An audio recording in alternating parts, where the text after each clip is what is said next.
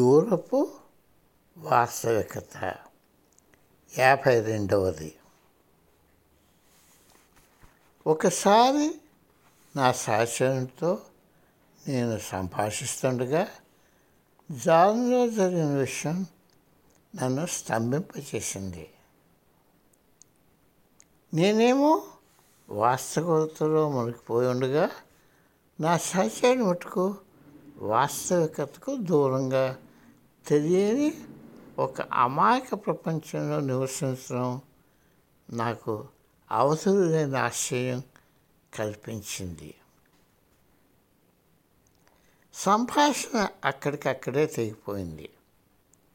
నేను ఒక వెడల్పైన నిశ్శబ్దమైన శూన్య జగత్తులో ఉన్నట్టు కనుగొన్నాను.